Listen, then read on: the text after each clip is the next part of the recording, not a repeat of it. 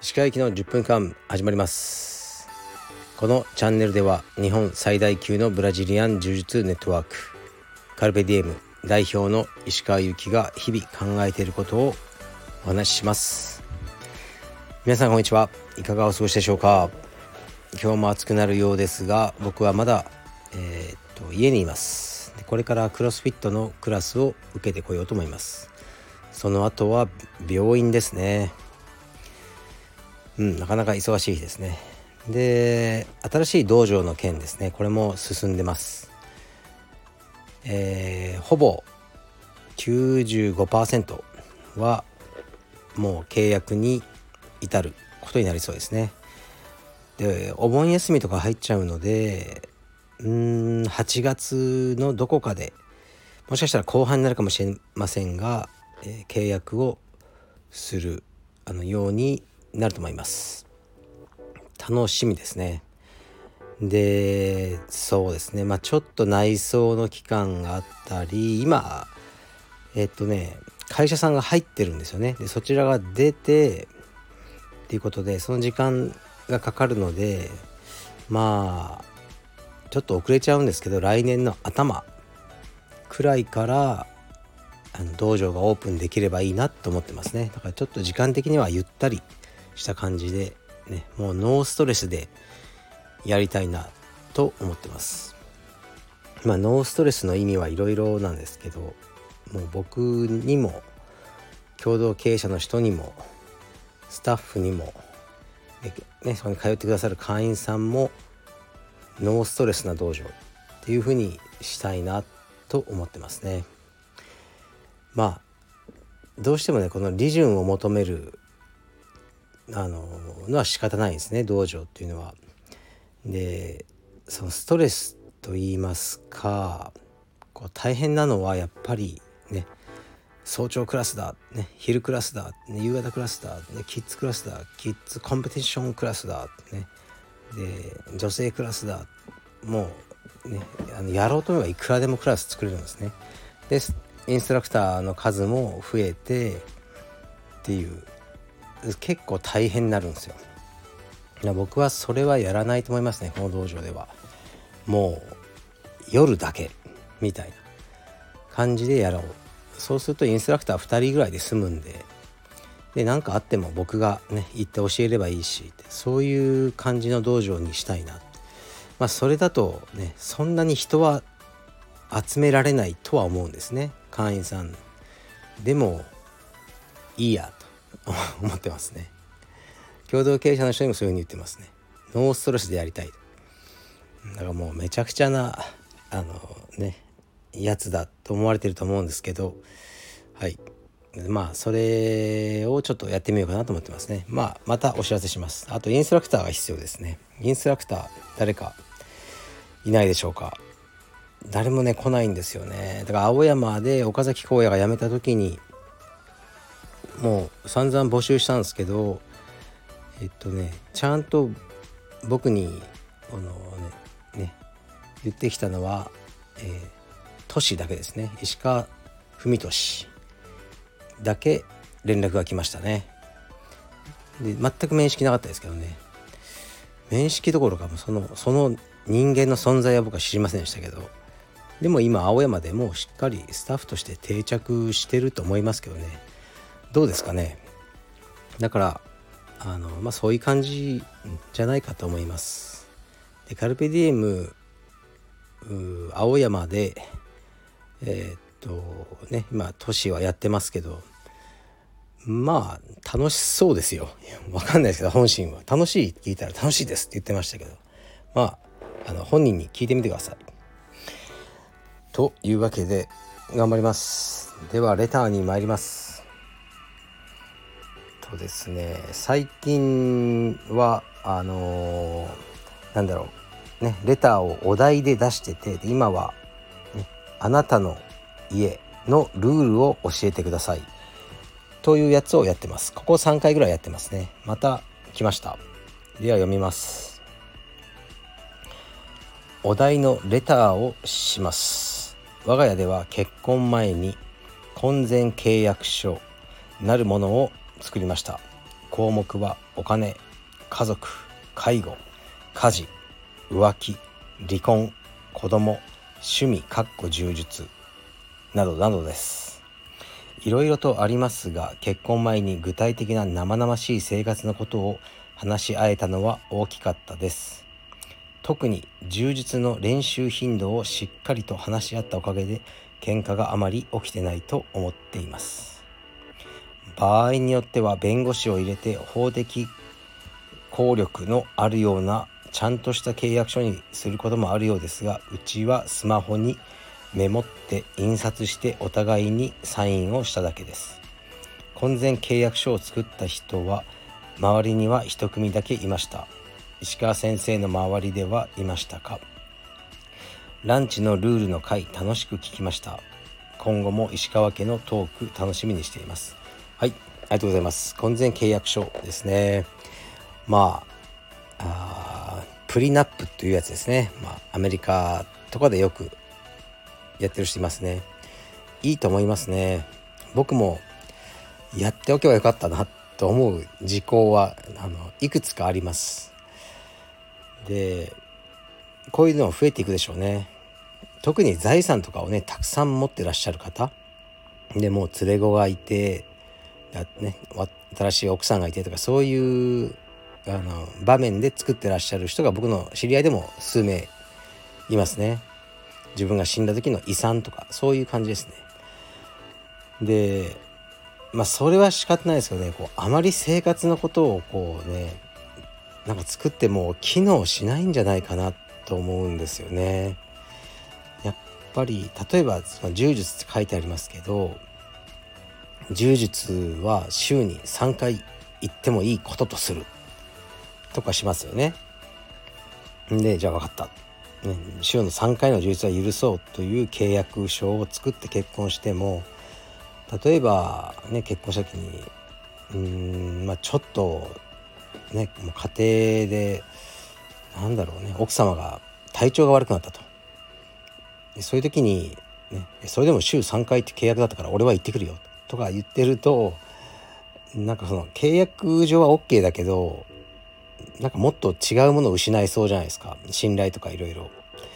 だからねそういうところでじゃあ、ね、今週は練習行かないよとかまあ特例をあのっていうまあなんですか前例ができちゃうんですね。そうするとまたね別の時にこうねもう週3回行くっていう契約がこう何て言うんですかねなかったことにされちゃうというかいやこの場合は無理でしょうとかいくらでもこうね特例的なことが出てきてしまうので逆にこのルールに縛られて苦しいかなとか思ったりはしますね。僕で言うとですねまあ今度引っ越すんですね僕は家をあの今ね義理のお母さんが住んでらっしゃる、まあ、そのすごく小さな家をなんとかリフォームして住むということになってるんですが僕はもう1点だけ要求をしててでまあねダイニングキッチンになると思うんですねでそのダイニングのテーブルの上に何も置かないでほしいというのをあの何度も言ってますね。まあ、今の家はもう常に何か置いてあるんですねこう娘の学校の資料とかなんやら。で僕のその実家の、ね、生まれ育った家も母親は片付けが好きな人です非常に綺麗な家で育ったのでちょっとねそういう現状があの耐えられないですね。だからまあ収納の問題とかもいろいろあるのでもう今の家は仕方ないと。諦めたと。でも新しい家に移り住んだ時ダイニングテーブルに何かあったらもうあるもんは全て捨てると。その日のうちに。でこれはなんかほんと契約書作りたいなとか思ってますね。もう何があっても捨てるんだと。もう例えばパスポートとか置いてあってももう捨てると。いうふうにしたいなと思ってますね。それぐらいですかね。うん。まあこれからこういうね婚前契約書は増えていくんじゃないかなと思いますね。基本的にはあの賛成ですね。はい。では次いきます。次も同じやつですね。我が家のルール。結婚した時からベッドは別です。他人に言うと驚かれるのですがこれが本当に快適です。別の人と同棲していた時恋人が旅行でいない時の一人のベッドがとてつもなく快適で今回結婚する際に提案したところ相手も同様の考えでベッドが別になりました。なんとなく夫婦や恋人は同じベッドで寝るという習慣がありますが個人的にはほとんどの人はベッドは別の方が快適に過ごせると思っています。いつも楽しく聞いています。これからも応援します。はい。ありがとうございます。僕もそうです。結婚した時からベッドは別でもう寝室も別ですね。早々に。人は横にいて寝れないですよね。同じベッドで寝たことって多分もう結婚しても2回ぐらいしかないんじゃないですかね。うん寝れないっす。とにかく。だからね嫌ですね。腕枕とかもなんか1分ぐらいでもう腕が痛くなりますよね。すごい。しびれて。あれずっと一晩中やってる人ってなんかすごいなと思いますね。よくねアメリカ映画とかではやっぱ寝てますよね。こう喧嘩してても背中を向けて同じベッドで寝たりしてるじゃないですか。ねあのだからまあ文化なんでしょうね。で多分そのアメリカではもうベッドを分けてるということはかなりもうね結婚が破綻してるっていうふうにあの見られるようですね。だから離婚の時の,、ね、その条件にねもう寝室を分けてね数年になるとかいうともうかなり、ね、そういうのが考慮されたりするらしいです、まあ、僕は別々ですね。はい。まあいろいろ、まあ、文化的な側面がありますよね。あと子供とかもね日本は子供とお母さんが一緒に寝るってあるじゃないですか。これも賛否あるんですよね。もうアメリカみたいにこう独立した子供部屋にベッドを置いてそこにモニターとか置いて、ね、子供は寝かす。で夫婦は夫婦で。っていう風にですよね。で日本の場合は今は変わりつつあるんでしょうけど多くはやっぱ子供はお母さんと一緒に、ね、寝て横にお父さんとかですよね。まあ、あれやってるとでもセックスレスになっちゃいますよねどうしても。子供いますからね、ま、そういうまあそれは別にどうでもいいんですけど。はい。ということでベッドは別は僕も非常に良いことだと思ってます。またね新しい家のあの話に戻るんですけどあのー、僕の部屋はもう極めてあのー狭くなりそうなんですね。もう4畳半とかもしかしたらそれもないぐらい。それでも僕はいいって言ってるんですね。僕の部屋を小さくしてクローゼットをいっぱい作ってちゃんと収納して、ね、家は散らからないようにしてくれというふうに言っててだからもうベッド一つしか置けないようになりそうです。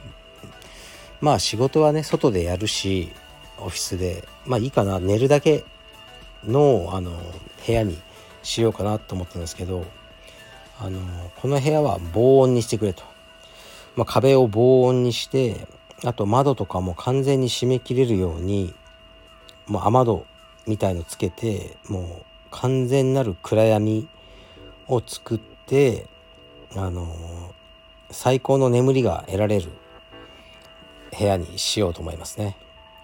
はい。まあ余談でした。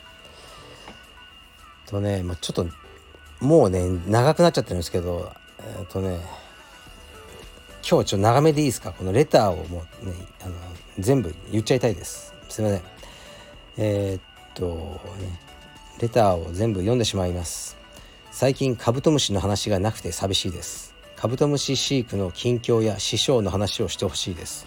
はいありがとうございます。カブトムシは普通に育ててますよ。10匹近くいるんじゃないですかね。だけどもう卵はね産まさないって決めたんですね。引っ越しとかあったりいろいろだから今回はオスとメスをもう分けてます。でもうねちょっと死に始めてますねでだからこれでもうカブトムシはね耐えてしまいます石川石川家の。でクワガタはですねあの、まあ、捕まえてきたクワガタとかね数匹いますねまだ元気にしてますね。で大クワはえー、っとね今まさにさなぎから成虫になってるって感じですね。でもあまりねあの、まあ、まあ、良くないってことじゃないんですけどうーんうまくいかなかった部分が多いですね。で師匠に聞いたら今年は師匠もあのそのさなぎから成虫に行く過程でまあ不全っていうんですけどね。あんまり健康じゃない成虫を多く出してしまって今年は良くない年だったっていうふうに言ってましたね。はい。ではラスト。もう長いですがいきます。石川先生こんにちは。石川先生のラジオを聞いていて不思議に感じたのがバイブスというワードを石川先生が使われていたことです。正直バイブスという単語は流行りの言葉のようなイメージがあったので少し意外でした。石川先生はしっくりくるものであれば流行り言葉も使われますか？はいありがとうございます。バイブスですか？使いましたか？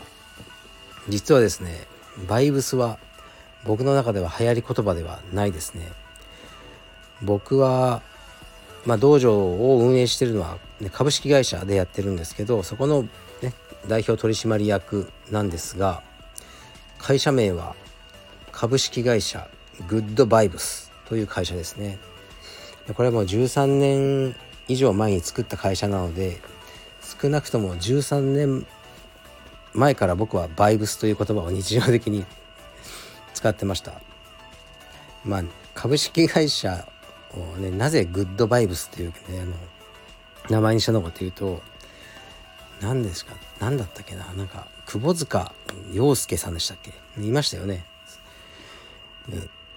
その人が何かのインタビューの時にうーんなんかピースなバイブスでよろしくみたいな。ことを言ってたんですね。でこの人ふざけてんなと思ってそのままそのふざけた名前をあの株式会社にしました。名前に。窪塚洋介さんが別に好きでも何でもないですけどね。ふざけてんなって感じで。そのままなんかふざけた感じの会社にしようと思ってつけました。そうっすね。流行り言葉も使われますか？うーんまあ自然に使っちゃってるんじゃないですかね。だんだん変わってきて。はい。それはあると思います。ではえー、っとトレーニングに行ってまいります。失礼します。